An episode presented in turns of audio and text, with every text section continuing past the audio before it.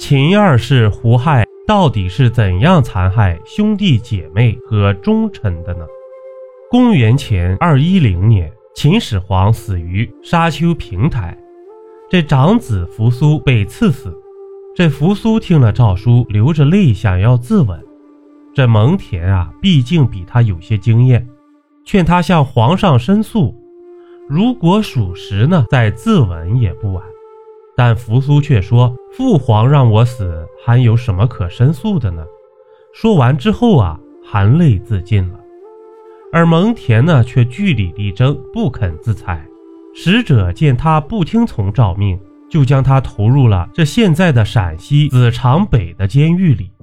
这胡亥啊，如愿以偿地登上了皇帝宝座。害怕宗室的人议论他夺取皇位，又听信赵高的谗言，于是将他的三十二个兄弟姐妹残酷地杀戮。这《史记》中记载，公子十二人戮死于咸阳市，十公主折死于杜。这戮死是一种羞辱后再杀死的刑罚，就是说有十二个兄弟被砍死在咸阳的集市。十个姐妹在杜这个地方被乱刀分尸肢解而死，接着又有六公子戮死于杜的记载。将吕等三人也是胡亥的兄弟，这最终也被逼自尽。他们三个人比其他兄弟都沉稳，这胡亥找不出罪名陷害啊，就关在了宫内。等其他许多兄弟被杀后，赵高派人逼他们自尽。将驴他们对来人说：“宫廷中的礼节，我们没有任何过错。这朝廷规定的礼节，我们也没有违背。听命应对，我们更没有一点过失。为什么说我们不是国家的忠臣，却要我们自裁呢？”这来人答道：“啊，我不知道你们为什么被定罪处死，我只是奉命行事。”这将驴三人相对而泣，最后呢？引剑自刎了。在胡亥的众兄弟当中，死的名声最好的是公子高。他眼看着兄弟姐妹们一个接一个被胡亥迫害致死，知道自己也难逃厄运，但逃走又会连累家人，于是下决心用自己的一死来保全家人的安全。他上书给胡亥，说愿意在骊山为父亲殉葬。这胡亥啊，很高兴。又赐给了他十万钱。这除了兄弟姐妹，胡亥对其他不听话的文武大臣也没有放过。首先迫害的是蒙恬兄弟俩。这开始啊，胡亥想继续用他们兄弟俩，但赵高害怕他们对自己构成威胁，就向胡亥造谣说，秦始皇原来曾想立胡亥做太子，但蒙恬的兄弟蒙毅极力阻止。这秦始皇这才打消了立他做太子的念头。胡亥呢，却信以为真，不但没有释放蒙恬，还将蒙毅也囚禁在代郡。后来啊，胡亥派使者逼蒙毅自尽，然后又派人到扬州的监狱中逼蒙恬自杀。这蒙恬开始不肯，申辩说要见胡亥，请他收回诏命。使者不许。这蒙恬见生还无望，只得服毒自尽。对其他的大臣，胡亥在赵高的唆使下也大开杀戒。右丞相冯去疾和将军冯杰为免遭羞辱而死，选择了自尽。而杀死大臣的同时，赵高将自己的亲信一个个安插进去。他的兄弟赵成做了中车府令，他的女婿。做了都城咸阳的县令，都是要职。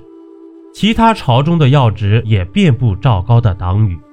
这胡亥只知道自己享乐，对赵高的这些阴谋动作毫无防备，最终死在了赵高之手。这杀了许多朝中的大臣，赵高还不满足，又寻找机会唆使胡亥对地方官吏下毒手。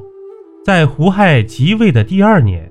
即公元前二零九年年初，胡亥效法自己的父亲秦始皇，也巡游天下，南到会稽，北到碣石，最后呢，从辽东返回咸阳。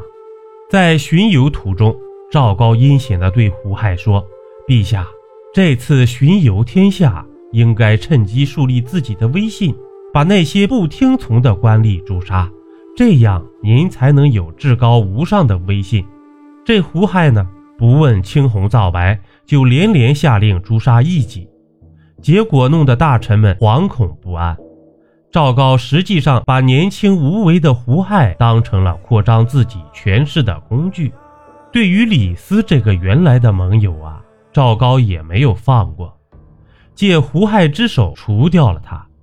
赵高设计使胡亥对李斯不满，然后呢，又找机会向胡亥诬陷了李斯三个罪名：一是李斯原来参与了拥立胡亥继位。但后来总抱怨自己不受重用，想和胡亥分土做王。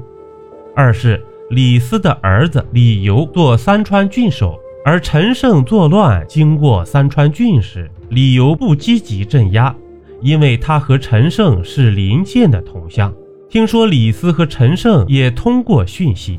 三是李斯作为丞相，权力过大，超过了皇帝，但还不满足。似乎有异心，这胡亥啊，听了赵高的话，想抓李斯，但又没有真凭实据啊，就先派人监视李斯。李斯听到消息，就上书揭发赵高的劣迹。